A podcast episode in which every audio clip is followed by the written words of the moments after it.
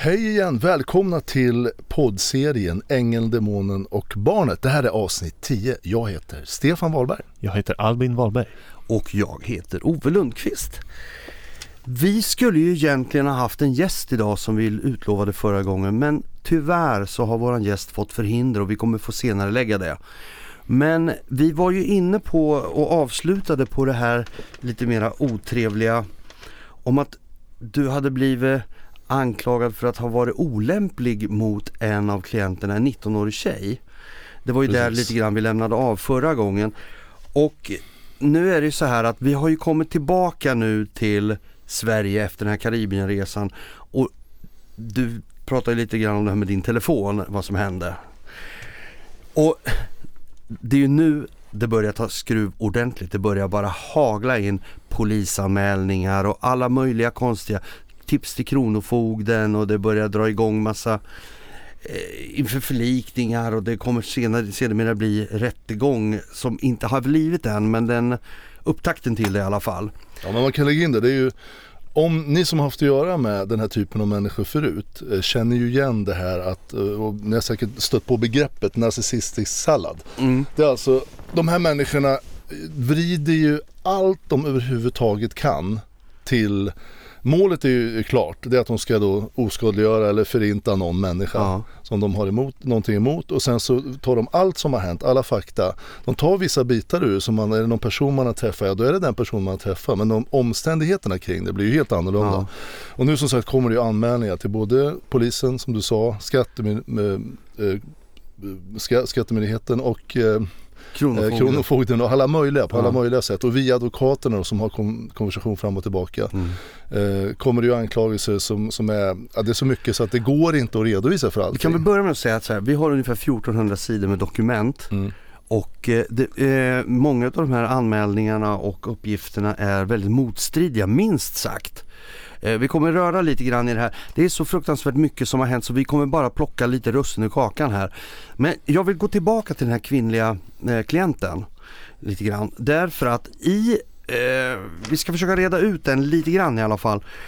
Eh, för i ett vittnesförhör med Malena Högberg som då är växenhetens enhetschef, stämmer det? Ja, precis. Ja. Och då säger hon så här att hon uttryckligen som uppdragsgivare krävt att Stefan Wahlberg avslutade sin kontrakt med, kontakt med en placerad flicka eftersom hon får illa av det och att Stefan Wahlberg trots det gjorde tvärtom. Att placerade socialtjänst hörde av sig och meddelade att Stefan Wahlberg inte fick ha kontakt. Eh, Stefan Wahlberg trots uttryckliga instruktioner från växenheten och sin arbetsgivare kontaktade klienter eller tidigare klienter. Nu vart det fler andra här, det är lite mer historia kring det. Mm. Men vi fokuserar på den här tjejen. Ja, eh, alltså, kan... för, mm. bara, bara, fråga så här, vi kan börja med vad var det egentligen som hände? För jag vet att du åkte till Hongkong och då hände det någonting på boendet. Ja, ja precis. Utan min vetskap då eftersom den här sprickan hade ju börjat rätt ordentligt och jag tog tio dagars semester. Jag var tvungen att komma ifrån allting för att liksom fundera på allt vad som hade hänt och hur jag skulle hantera det. Mm. Jag var ju verksamhetsansvarig på boendet Guldkornet mm. och växenheten det är ju de som förmedlade klienter till oss. Men vi hade ju dragit med då Bill Engman som delägare så var Bill, Eva och jag som drev Guldkornet som jag sagt tidigare. Och jag började manipulera ut mig kände jag bara mer och mer och det vart, eh, jag fick inte reda på någonting och det vart oerhört märkligt att vara, eh, vara, vara ansvarig på stället. För Bill hade ju då också kommit fram mer och mer efteråt med informerat personal, bland annat Benjamin som vi har pratat om. Att eh, han skulle inte lyssna på mig utan det var Eva han skulle lyssna på, det här visste ju inte jag. Så att det vart ju väldigt konstigt. Jag, jag, gav olika direktiv vad vi skulle göra och planera för dagen och för veckan och sådär. Men ingen gjorde det jag sa och ingen sa någonting heller. Så det vart en väldigt märklig sits. Och mm. kulmen på det, det vart fall att jag kände att jag tar tio dagar eh, där jag kan komma iväg i alla fall. Och när jag åkte iväg, precis eh, när jag drog iväg utan min vetskap så flyttade de den här 19-åriga eh, klienten, den här tjejen. Mm. Till det här andra hemmet, tjejboendet då som Eva hade startat. Och med löfte till henne, för att jag var ju hennes trygghet i tillvaron. Ja. Det var mig hon litade på. Det var ingen annan som fick komma nära henne vid den tidpunkten. Så hon tyckte det var jobbigt att jag skulle åka. Men jag sa, jag är borta tio dagar, du kommer fixa det. Liksom. Jag stöttar henne i det. Jag kommer tillbaka och vi liksom fortsätter precis som vanligt och jobbar framåt sådär, mot jobb och allt möjligt för henne. Eh, men det de gjorde då, det var att lova henne att hon skulle få komma tillbaka eh, till, till, till guldkornet när Mm. jag kom tillbaka. Vilket inte hände, utan jag kommer tillbaka och situationen är om möjligt ännu värre när jag kommer tillbaka till guldkornet efter Hongkong. Och hon blir ju då förstås, eh, det här får jag ju reda på för hon försöker få tag på mig. Jag, Ja. jag, jag, jag fick bara reda på kort att jag fick inte höra av mig till henne. Eller någon på det hemmet för den delen, men inte här till henne. Jag bara, vad fan är det som har hänt? Oh, det är så det är bestämt nu från socialtjänsten. Då visar det sig att Eva har ringt till socialtjänsten hon. Både Eva och jag hade kontakt med hennes eh, socialtant då, så, Mm. som hade ansvar för henne. Men det jag inte visste var att Eva ringer till henne och säger att eh, den här tjejens kontakt med mig är olämplig. Eh, och då säger hon då förstås den här socialtanten att ja men då, då avbryter vi den. Mm. Och då säger Eva det till Malena. Ja, de har sagt att vi ska avbryta kontakten med Stefan. Helt utan min vetskap. Mm. Och, och den här tjejen också visste ju ingenting såklart. Så att det kom direktiv som, som var på grund av att Eva hade börjat mickla med det här. På helt falska grunder. Alltså grejen är så här, den här tjejen var ju jätteskör. Mm. Och vi hade ju verkligen kämpat med att ha, ha kvar henne på boendet. Benjamin klarade inte och Eva klarade inte heller och jag tog över som vi har berättat tidigare. Ja. Så hon var ju, hon var ju alldeles desperat att hon inte, för det första fick hon inte komma tillbaka då som hon var lovad. Nej. Och då började hon ringa till mig. Och jag svarade ju såklart när hon ringde. Jag tog Ja. inte kontakt med henne för det var så det var sagt. Utan hon ringde mig. Och hon bara, Stefan, Stefan jag, jag vill inte vara kvar här. Jag, jag, jag vill åka, jag sticker ifrån. Nej men gör inte det. Var kvar där så jobbar vi. Och så försöker, jag ska försöka från mitt håll här. Men nu får det vara så. Nu får du vara där. Och vi kan inte ha någon kontakt. Jag försökte förklara för henne vad som gällde. Mm. För jag måste ju ändå någonstans lyda under Malena. Trots att jag, jag hade ju ett ansvar för henne. För den här 19-års-tjejen. Och hon hade förmodligen ingen aning om vad som hände bakom kulisserna. Nej, inte Nej. ord. Inte smack. Såklart. Så hon blev väl kanske förvånad över att du vart bortplockad. Förstås. Ja men hon, hon fattar ju ingenting. Nej. Utan det, var, det enda hon upplevde var att hennes trygghet bara försvann plötsligt. Och ingen gav något svar heller. Nej, fruktansvärt. Och hon sa att hon, när jag pratade, hon berättade för mig, jag kunde ju bara lyssna då. För mina direktiv var ju att hålla mig undan. Jag visste inte riktigt varför. Men jag var ju tvungen ändå att Mm. hålla mig till den, till det ledningen hade sagt såklart. Men jag kände ju väldigt mycket för henne. Så hon ringde så svarade jag helt enkelt. Men så, Malena här, hon påstår att du var och tog kontakt med henne i alla fall. Det är ju vad hon säger i det här förhöret. Ja. Ja, hon ska ju vittna om det precis. Ja. Och det stämmer ju inte. Utan det som hände det var att hon hade, den här tjejen hade min hund, för det Mm. var så från början när jag hade med mig min hund på jobbet så, så, så liksom synkade de två. Min Ja, okej. hund och den här tjejen synkade så hon, hon frågade kan inte jag ha hand om honom? Jo det kan du få ha. Så hon hade hand om den här hunden och även när jag var borta då i Hongkong. Men då skulle jag vid ett tillfälle åka och hämta hunden eh, därför att det var så det var sagt och det fick jag göra då. Mm. Och vid ett annat tillfälle, vid, vid ett andra tillfälle, två tillfällen så, så var jag där med en manlig klient som vi hade som hade en tjej eh, som var tillsammans med en tjej som bodde på det här tjejboendet. Då stod jag utanför och bara, han skulle bara in och lämna någonting. Och då såg den här tjejen eh, som, som, vi, hade, ja, som vi pratar om nu att Mm. jag var utanför så hon sprang ut och bara hej hej Stefan liksom. och sen pratade vi en kort stund. Och då liksom gick det jättebra, det var lugnt och sansat. Så det var det enda jag hade kontakt med henne. Så det här är vad de menar att du har brutit mot deras regler eller det de har sagt. Ja, men det här är ett Ja. exempel på hur man kan vrida till Mm. saker och ting om man nu vill. Ett ytterligare exempel, Ja. ett exempel av många. Hur man kan Men liksom när vi ändå är inne på Malena och, Mm. och det här att vrida saker till någonting, annat, någonting Mm. annat. Jag ska läsa en annan grej som hon också säger i det här förhöret som också är inlämnat till, till rätten. Stefan Wahlberg med sin arbetsgivares kund Växa-enheten talade illa och felaktigt beskyllde en tidigare kollega för att ha tagit mediciner. Nu ska vi säga, säga det igen. Kontakt eh, som eh, felaktigt beskyllde. Mm. Ja, bakgrunden till det är jätteenkel men är ju, jag blir ju förvånad över mycket som står där men det här Ja. är en sån sak som Alltså jag fick eh, under, innan det här eh, så fick jag, under 17 här fick jag ju ett sms av en annan anställd. Benjamin var ju anställd av mig och Eva och Bill då med på, Mm. på Guldkornet. Men jag fick ett, ett sms av en annan anställd som, hade, som var väldigt bekymrad och hade sett att eh, Benjamin tog av, av klienternas mediciner. Mm. Eh, och han liksom bara, jag vill bara att du ska veta det Stefan, att han gjorde det och jag såg det med egna ögon och han, när jag sa till honom att det får du inte göra så här något sånt där så, så skrattade han bara något sånt där.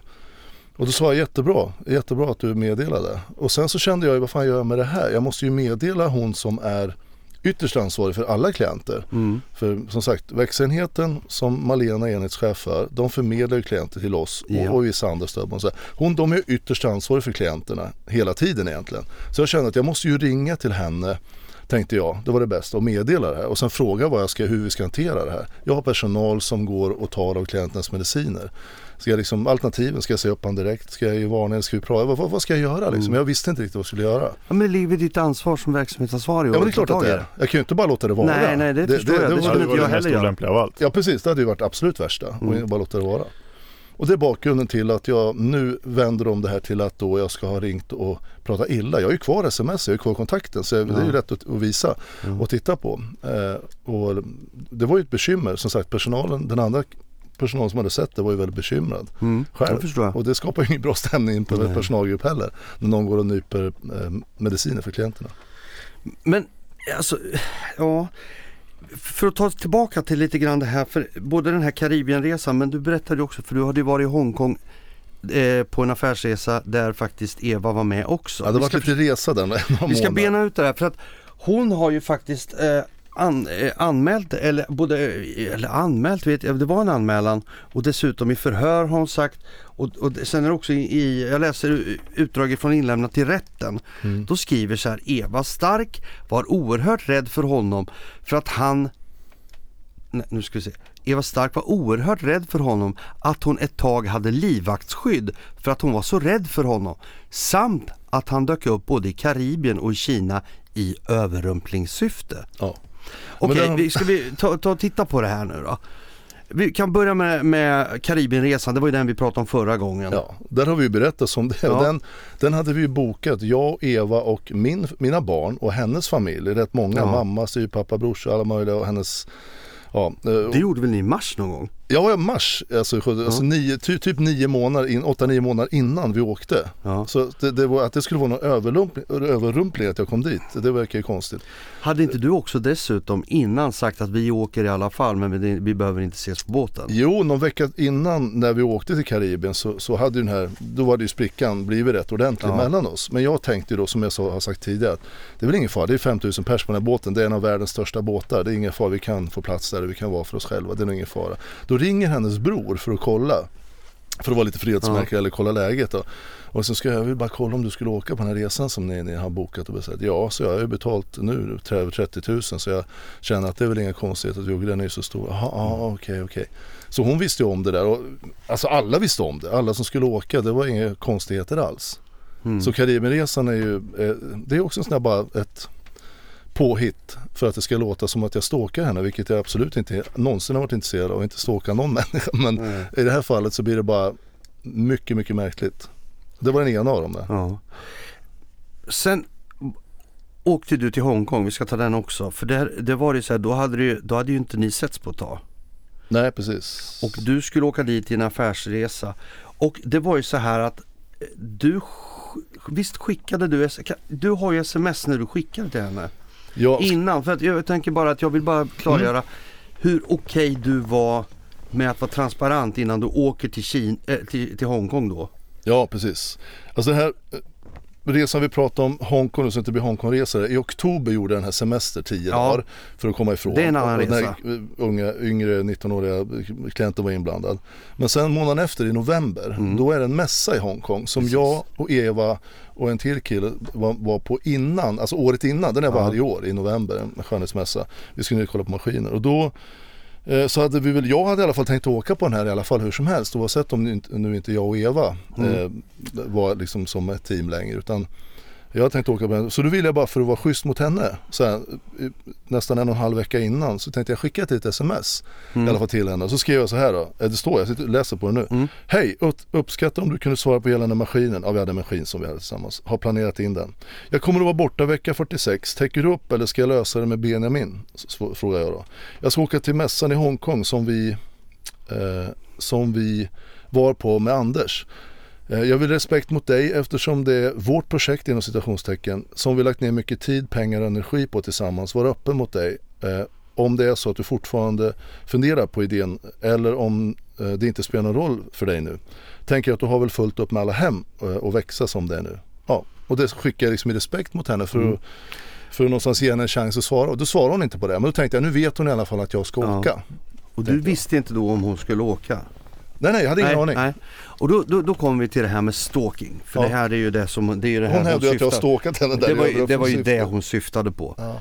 Nu kommer det intressanta för du kommer till Hongkong och är på mässan. Mm. Där är det någon som ropar på dig? Ja, och då, då hör jag bakom ryggen. Nej men den där är en röst som jag känner igen, hej! Då är det Eva som står där Mm. och tar kontakt. Och jag bara, ja, tänkte att okej. Det verkar lugnt att säga hej och sen Ja. började vi prata lite grann och då vill hon berätta och visa. Hon hade varit, den här mässan är ju skönhetsmaskiner som har varit våran idé och fundera, Mm. mm. fundera på det på många år. Jag varit runt i fabriker i Kina och så, här. Men, och så hade hon, säljer de skönhetsprodukter och så här. Hon ville runt så vi gick där och pratade några timmar och hade Alltså jättelugnt och skönt, inga konstigheter alls. Det var liksom som att vrida tillbaka klockan lite grann. Jag tänkte det här var väl, det här var väl bra, det var väl sunt och liksom Mm. ha en liten lugn kontakt sådär. Och sen slutade det med att vi bokade, jag vet inte om hon eller jag som föreslog det, men vi bokade att vi skulle ut och äta sen på, i Hongkong på kvällen senare sen. Eh, och det gjorde vi. Mm. Inga konstigheter med det, vi hade väl lite till. Det har jag ju berättat om det mötet tror jag tidigare. Ja, ja men, Och eh, det är det här jag vill liksom, så att det blir så motstridigt. Att hon anmäler dig för, st- för stalking och tar upp det eh, när det inte ens är det. Och att jag skulle åka till över Hongkong här I övre- överrumplingssyfte. Jag skulle ner på mässan, jag Ja. visste inte ens att hon skulle åka. Mm. Och ändå så skickade jag det här innan så, för att vara lite rak. Det är därför jag tycker det är så viktigt att säga det här. Därför att det visar ju också hur man far med osanning och vrider saker som är sant till en osanning. Mm. För ni var i Hongkong, ni var i Karibien Mm. och ni möttes och ni pratade. Men vad ni pratade om och hur ni pratade om, det är hennes sätt att vrida alltihopa till en lugn och få dig att framstå som om du vore en crazy man. Mm. Ja men det, alltså det blir väldigt svårt. Eh, här har man då, och den advokatfirman som de har i ryggen, Lindahls här, de är duktiga som tusan och de, de lämnar över någon info åt någon advokatfirma som då blandar sig i det, det gör de ju. De hjälper dem att formulera de här vassa sakerna som ska peka ut mig som någon slags buse och sådär. Och, och sen till slut sitter man i en sits där rätten läser ju det här. De måste ju undra vad fan, alltså innan vi har ens gått in i rättssalen, bara genom att läsa att, att någon har ståkat henne i överrumplingssyfte. Det låter ju för bedrövligt men de gör det ju för en anledning.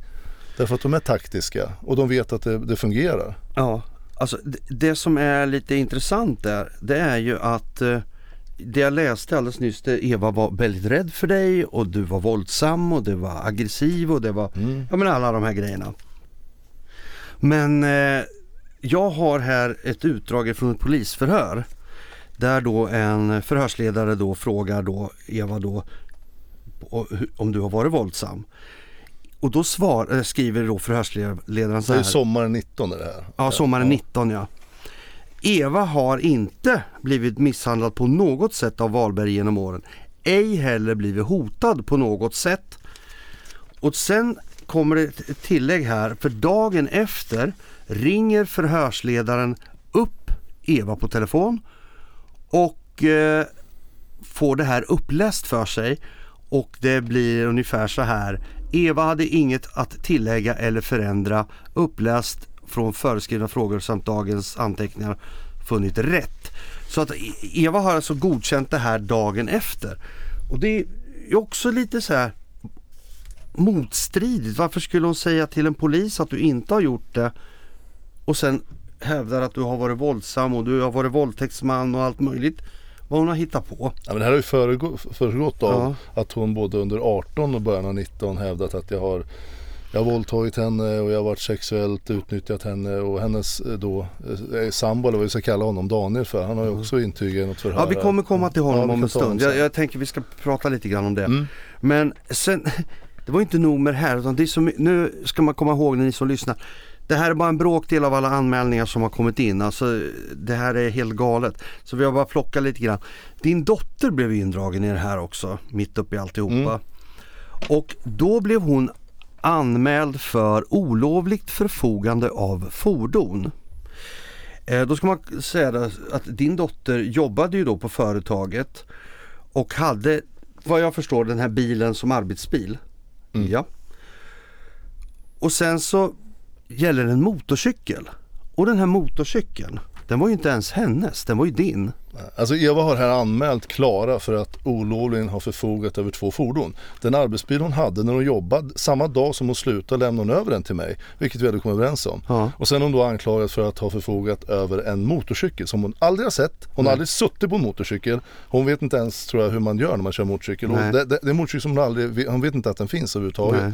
Men det har då Eva dragit till med för att hon vill på något sätt spetsa till det här för att hon kanske vill göra mig upprörd eller något sånt där. Mm. Och dra in Klara i det här. Det är ju mitt barn. Barn liksom. och, det, och då blir ju vad som händer det är att Klara blir in, inkallad på förhör. Får sitta själv där och har haft med polisen att göra på det sättet och sitter och då anklagad för att ha, och då ska hon svara på frågor och dessutom så får hon ändå en eller kollega till Daniel, han jobbar ju som polis i Hallsberg och det här är ju Hallsberg. Mm. Och får en kollega som Daniel har jobbat med som sitter och är, förstod jag efteråt när Klara berättade om förhöret, jävligt oförskämd mot henne. Mm. Och liksom så här utgår ifrån att, att Eva har rätt här, att hon har, har då grejer som Men Evas. Eva påstår ju indirekt att det är hennes motorcykel. Visst är det så? Ja, visst. Ja.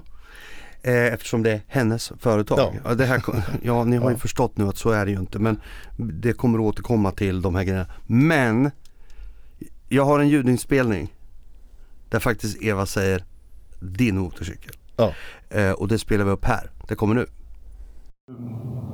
Det är bara jag som har privata saker i firman så det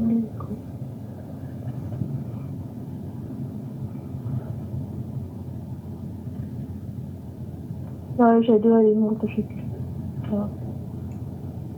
Ja, jag har lugnt sett den är värd också nere. Ja, ja. Här, här är ju ingen tvekan om Nej. Eh, vem det är. Det var, vi hade, hon köpte en häst som vi hade på företaget. Jag köpte en motorcykel som vi hade på företaget. Och det var så det var. Och här bekräftar hon ju det också. Mm. Inga konstigheter med det. Men sen, sen allt det här andra. Det är så lätt liksom när man, som vi pratade om i början här, den narcissistiska salladen som börjar. Mm. De tar allt de kan komma åt. Mm. Här sitter de då och har råd eftersom de har tagit alla mina pengar och har ju sina också.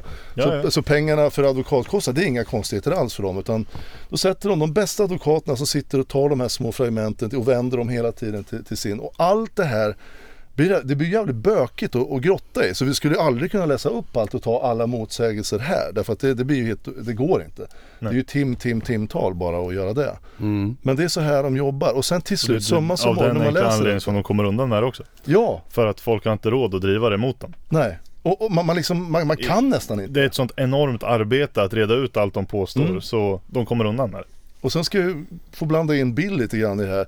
Jag har ju som sagt efteråt blivit kontaktad av några stycken. Det är så här han jobbar. Han mosar ner människor. Mm. Eh, och precis så här han, han, han manipulerar ut hans bästa väns fru och eh, ja, fruns son, alltså Magnus Styrsson där, som jag berättade om tidigare. Ja. Precis på samma sätt, anklagar honom, han anklagar honom för att han hade tagit pengar ur företaget och, och det var sexuella grejer, det var allt, precis samma paket, exakt samma. Mm. Om, om du tittar på det i detalj. Så ja, det, det, är ett sätt som funkar för när man, man får allt det här emot sig. För, först, blir man, för, först blir man någon slags våldsförövare över kvinnor och man blir tjuv och man ljuger och man manipulerar människor. Ja, man, är som, man blir beskriven som en psykopat. Mm. Och därför blir det, bara det blir svårt liksom.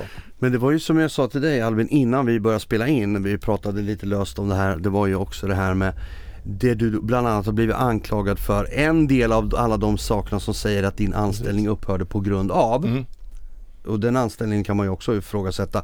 Men illojalitet. Och illojalitet, det kommer ju tror jag ifrån att du var inte den som ställde upp på Bills idéer. Eftersom du satte dig emot redan så, så du var ju illojal redan från början mot honom. Ja, ja, alltså jag, alltså jag, ja, alltså, jag förstår hur du tänker. Ja. Alltså jag, jag är nog mer såhär, ja fan, alltså går jag i lag med någon och kör tillsammans, jag är såhär, nu kör vi. Man kan, behöver inte ens ta i hand, utan kör vi då kör vi. Då, men sen kan jag ju ha, det, det, det som var lite grann som han kände, han tyckte att jag var illojal mot honom. Ja. För jag hade sagt det jag gjorde till Eva. Och, och hon det hade har han burit med sig, så det är klart att det följer med in. Det är ju ett av argumenten. Han är, alltså Bill är ju en liten pojke i det här mm. läget. Han blir ju en liten pojke som ska, jag brukar säga, som ska ha alla 50 bilar i, i sandlådan. Mm. Ingen från alla bilar, han ska ha allting. Och, och, alla som inte tycker så, jag tycker som honom, då kan de få med lite. Ja, det har han uttryckligen sagt. Ja. att han är bara intresserad av att jobba med folk som gör precis vad han säger när han säger det. Precis. Om de har en egen åsikt, då är de inte relevanta. Och grejen är, det, det lustiga är jag, nämnde, jag vill nämna honom för han, han styrde ju Eva väldigt mycket. Så ja. han är i allra högsta grad liksom del i det här. Men han gör det så fruktansvärt bra, man måste säga det. Mm. Nu blir han, nu han stolt när han hör det, för han kommer säkert lyssna på det här. Men han, han, är, han är riktigt bra på att vara en, en jävla demon, en mm. riktig urjävel alltså. Mm. Det är han verkligen. Han är riktigt jävla elak. Eh, han får ju folk att må fruktansvärt dåligt och han går igång på det. Mm. Det är det som är så jävla stolligt alltså. Mm. Vi pratar om det här med narcissister, hur de funkar ja, i det här avsnittet. Och det, eh, det är precis så det är.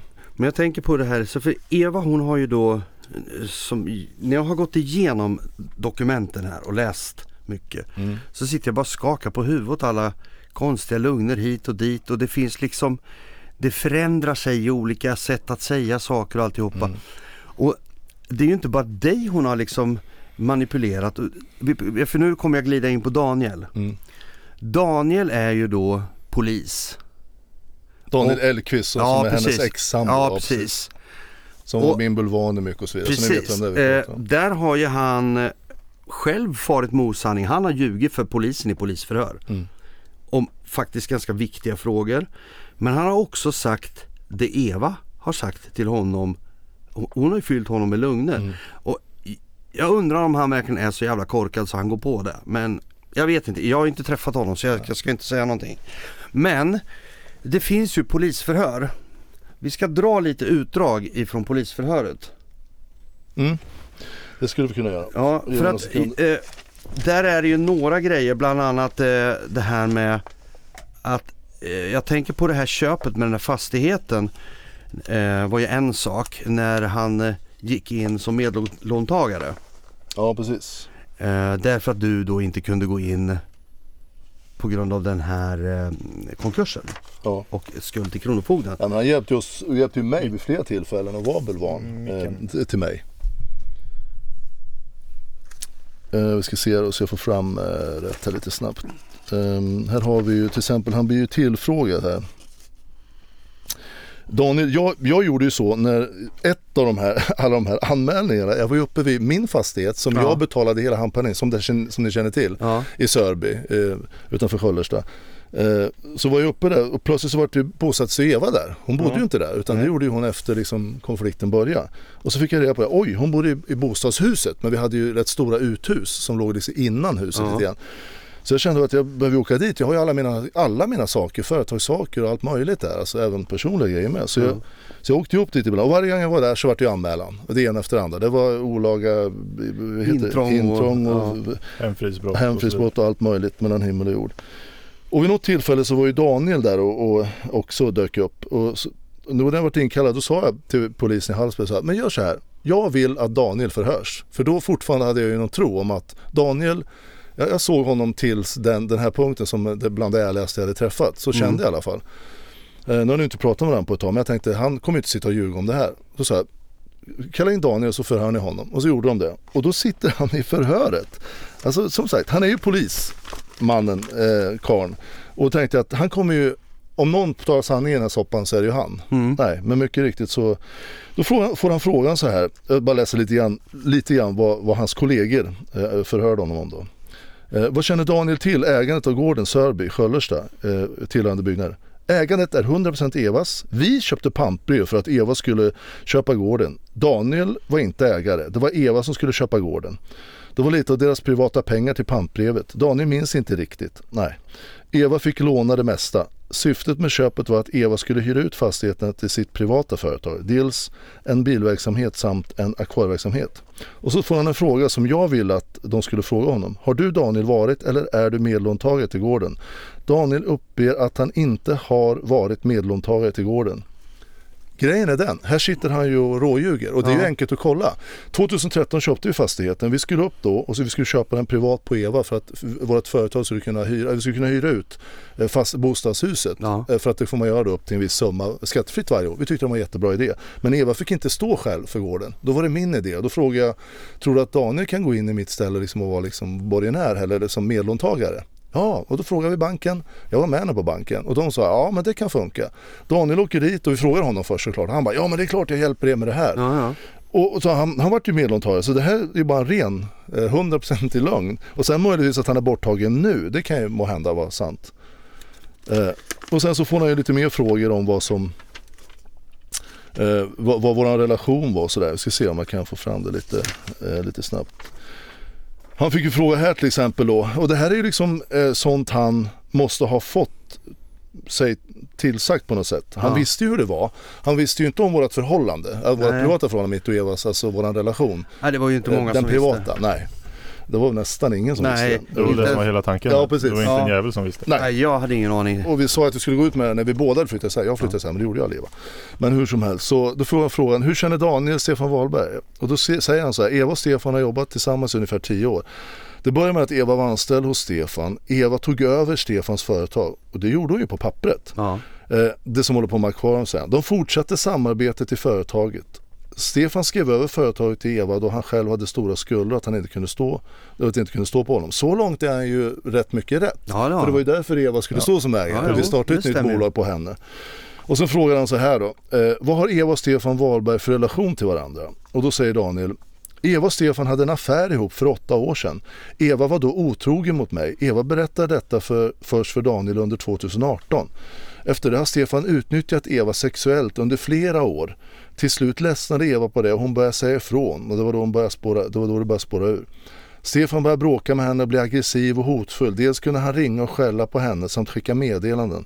Stefan började även missköta sig på jobbet på företaget Guldkornet. Eva kunde inte ha kvar Stefan i företaget. Alltså alltihopa fortsätter. Alltihopa är ju en helt uppdiktad historia. Helt och hållet. Men någonstans så förstår jag att Eva har ju berättat att på något sätt hon har haft en affär med mig i början. Ehm, och sen har jag då utnyttjat henne. Eh, det är hennes version. Så som han har fått. Men mycket av det här finns det ju inget annat sätt han skulle kunna veta det än att hon har sagt det till Nej, honom. precis. Det får man väl utgå ifrån. Men då säger jag då igen. Eh, Eva har inte blivit misshandlad på något sätt av Wahlberg genom åren eller ej blivit hotad på något sätt. Nej. Jag tänkte liksom bara, bara förtydliga. Mm. För, det, för det är ju Alltså det, bara inte på. Det man kan säga, det, om, om ni som lyssnar, har ni hört, då, ni har sett kanske och hört om här Johnny Depp och, och Amber Heard. Just det. Och, och man ser då med någon som talar sanning och den andra som ljuger. Att det är jävligt svårt att hålla reda på när man ljuger. Ja. Det är verkligen det och det ser man jättetydligt. Och det tar för lång tid Jag och tycker det blir att parallellen är ganska allting. lika mellan eh, Ja. Amber och Depp faktiskt. Det, det måste jag säga. Eh, så ja, det är konstigt det där.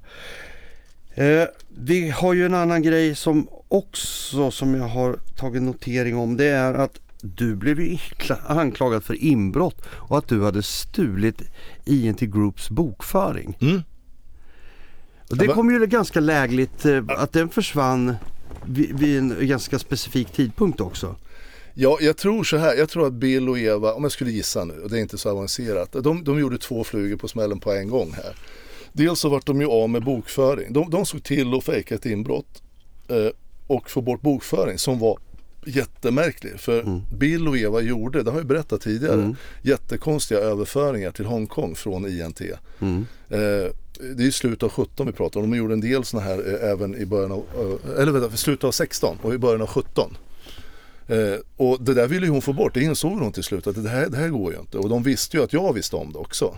Och sen för, fejkar de inbrottet, då försvinner bokföringen så de slipper visa vad det var för underlag. Plus att de skyller det på mig då. Så, så, Fast, då, då måste jag bara få flika in här. Eh, om det nu är så som de påstår i dagsläget att du aldrig har varit delägare i, i företaget, du har bara varit anställd. Mm. Eh, och vad har då du för nytta av att ta deras bokföring? Du tjänar ju ingenting på det och skulle någon helt utomstående kriminell vad ska de ta en bokföring för? Vad har de med den att göra? Mm. Ingenting, med elda i brasan kanske. och det intressanta, det, jag var, om jag hörde rätt så var det bara det som försvann, inbrottet, bokföringen. Jättekonstigt, det är som du säger. Om jag, om det är jag, om jag nu inte delägare. ingen då har, det, nu vet jag inte men att myndigheter inte har reagerat på liksom, bara, va? nej det där tror jag inte på. Man har ju hört om den historien, hunden käkade upp bokföringen och alla de här. Mm. Men det här när det blir inbrott och någon stjäl en bokföring. Det har ju använts så många gånger. Alltså folk har använt det som argument och man kan inte gå på det. Nej, men jag kan tänka mig så här, de satt och spånade, för de, Bill spånar mycket om hur han kan komma undan skatt. Det gör han så stor del av sin, sin liksom, tid på jobbet. Där. Men jag tror att de funderar på bara anmäla ett inbrott, bokföringen bara är borta. Då får de ögonen på sig direkt. Ja. Men skyller de på mig plötsligt och de ser att det är en twist här, så kan de få Men till en det. del av något större och så bara glöms det bort lite Ja precis, då blir det, vänta det, var ju lite, det här var ju lite bökigt, hur ska vi hantera det här? Och så försvinner det liksom. Så det, det, det är nog säkert en, en jävligt bra bara hitta på grej. Ja. Så att de ska klara sig undan det. Men det här är ju liksom bara en, ett lätt utdrag utav alla stolligheter som händer här eh, Alltså efter Karibien kan man väl säga, för då Mm. brakade ju allting samman.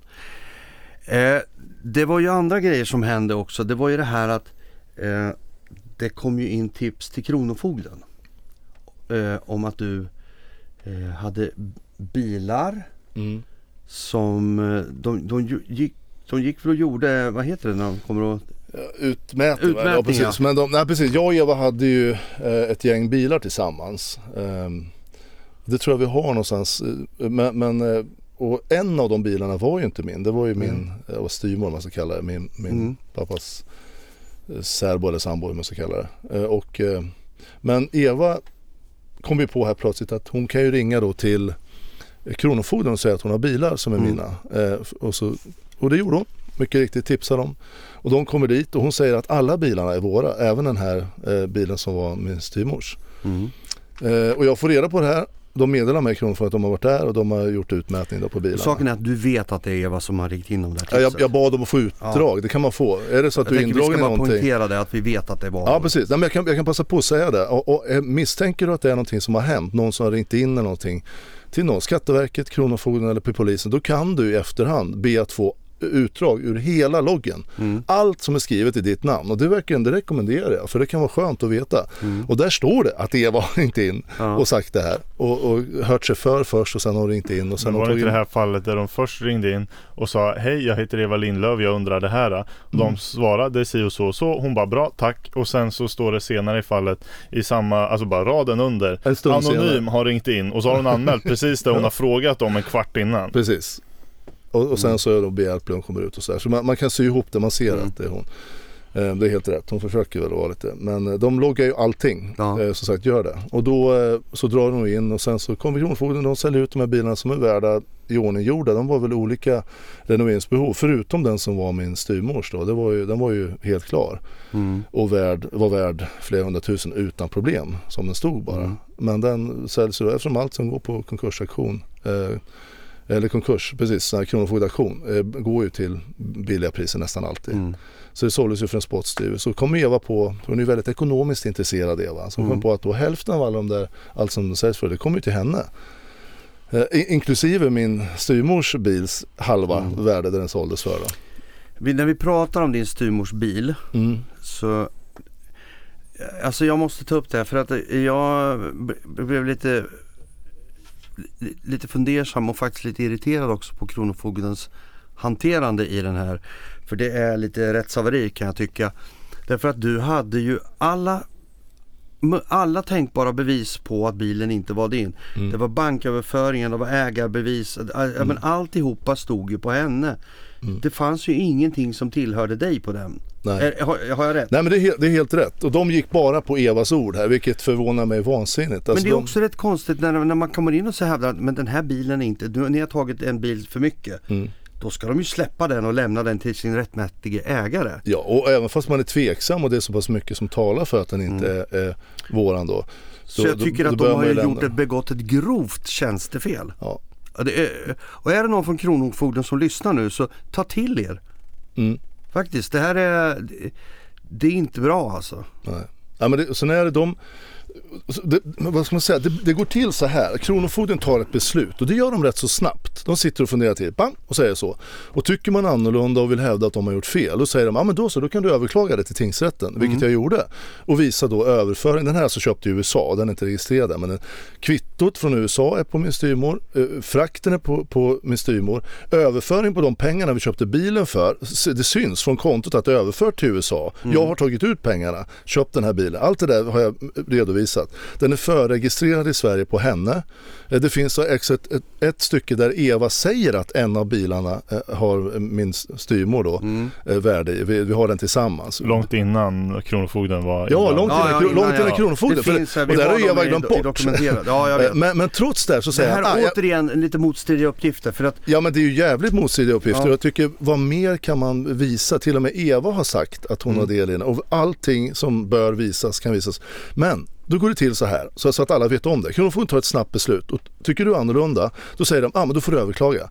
Då överklagar man och när, ting, när det kommer till tingsrätten då tycker tingsrätten så här, det de skrev, nej vi ser inget, jag skulle visa upp all, allt det här för dem som jag har berättat om. Då säger de, nej vi tycker inte det finns anledning att, att ändra Kronofogdens beslut. Pang, då får jag överklaga. Det gjorde jag det till Göta hovrätt. Det gick ju rätt så fort det här, det tog några veckor för varje. Eh, Och de tar samma beslut och då får jag överklaga till hovrätten. Och de tar upp det därför att det finns ju då saker som tyder på att liksom det är som jag säger. Men de avslår precis likadant. Det finns ingen anledning att ändra Kronofogdens beslut. Då pratade jag med en, en advokat som, är liksom, som håller på med sånt här. Han sa att alltså, det går inte att få rätt nästan mot Kronofogden. Varför? Jo, för att om de skulle säga ja till någon som överklagar, då kommer det användas som prejudikat sen. Sånt här exempel på, titta, det går ju att få rätt och det går ju faktiskt att ändra och de visar det här och då kommer de få ett helvete Kronofogden. Så det, det de gör, det är att de stöttar varandra, men i det här fallet på ett jävligt osunt sätt. Mm. För sen, så, ni ska komma ihåg att jag är ju fråntagen alla mina pengar i företaget och varit ju nollad här och kämpar ju för min överlevnad faktiskt. Eh, och eh, min, min styrmor då hade det här som en, det var en del av hennes pensionspengar, det mesta av det som hon hade köpt den här bilen för, för att kunna liksom kanske Som en öka lite, ja som en Ja. investering kunna öka lite grann på några år och kunna sälja bilen kanske sen och leva lite gott på. Hon vart ju av med alltihopa nu. Och nu, nu, nu blir det så att det är inte Eva som är busen utan det är jag som har gått i god för hela den här affären och hjälp, har sagt att jag ska hjälpa henne. Men Eva har då sett till att det blir så här. Så moraliskt sett så känner ju jag att jag är skyldig henne en- att försöka göra rätt här men det är ju inte så jävla lätt. Nej. Och det kommer jag göra så fort jag har möjlighet. Men alltså, och vi nämner det här därför att det är anmärkningsvärt att myndigheter gör så här. Mm. Och så här lättvindigt. Ja. När, man ser så pass tydliga bevis. Det går liksom inte, vad, vad mer ska man visa än allt det vi har sagt? Att, att, Jag ska säga det att i den här resan nu när vi kommer längre fram i podden så kommer vi ta upp fler saker som är mer eller mindre rättshaveri. Både på den rättsliga sidan och ja, på, på, på olika ställen så har det varit saker som man blir faktiskt man lyfter på ögonbrynen och undrar vad är det som är, är det på riktigt det här? Men tyvärr är det så här. Eh, man blir lätt överkörd och framförallt om man då inte har någonting och man är underdog och man, man kan inte göra någonting. För sitter du då med, har pengar och du har liksom ett gott anseende. Är man Johnny Depp helt enkelt? Ja, Då då kan man. klarar man sig. Då I klarar det här fallet är det ju lite omvänt tyvärr. Med Ja. pengarna tänker Ja. jag på Ja, vilken är sida de sitter på. Men men, jag tänkte på en annan grej också. Vi ska ta och vi ska byta ämne till nästa avsnitt ska vi göra eller fortsätta. Men innan vi gör det så ska du fick ett rätt intressant telefonsamtal eh, från en eh, Pierre. Mm. Precis, vi kan väl ta det som en liten teaser till nästa avsnitt. Eh, och det här var alltså, det här var, eh, det måste ha varit 20. Eh, Pierre, eh, en kille, han gav mig nämligen tillåtelse att använda allt det vi har pratat om. Så därför kan jag nämna honom och Ja. jag gör det med gott samvete. Pierre är en av de absolut bästa eh, personer som jag har träffat. En av de mest raka och ärliga som jag någonsin har träffat. Han jobbade åt Bill i flera år eh, med att jobba med klienter och han gjorde ett vansinnigt bra jobb. Men 2020 då slutade han eh, hos Bill därför att då berättade han för mig sen senare. Då var han liksom, då orkade inte han med Bill längre och Bills alla varianter och lögner och allting. Ja. han var dessutom inte så bra behandlad heller trots att han var den bästa på bygget. Absolut överlägset.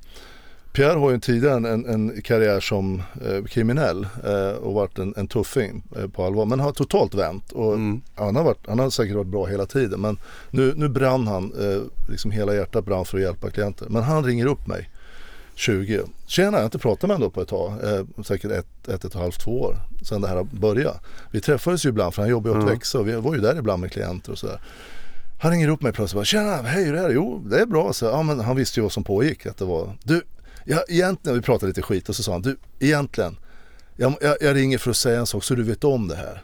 Du vet att Bill har anlitat torpeder va, för att ta hand om dig. Och jag bara, vad fan säger du? Vad fan säger du? Mm. Och fortsätt med det kan ni få höra i nästa avsnitt. ja absolut. Ja. Vi rundar av här och sen Ja. så rullar vi vidare nästa gång. Ja, ja. då ska ni få höra på något spännande. ja. Det? Bra, Ha det gott. Tack för idag. Hej.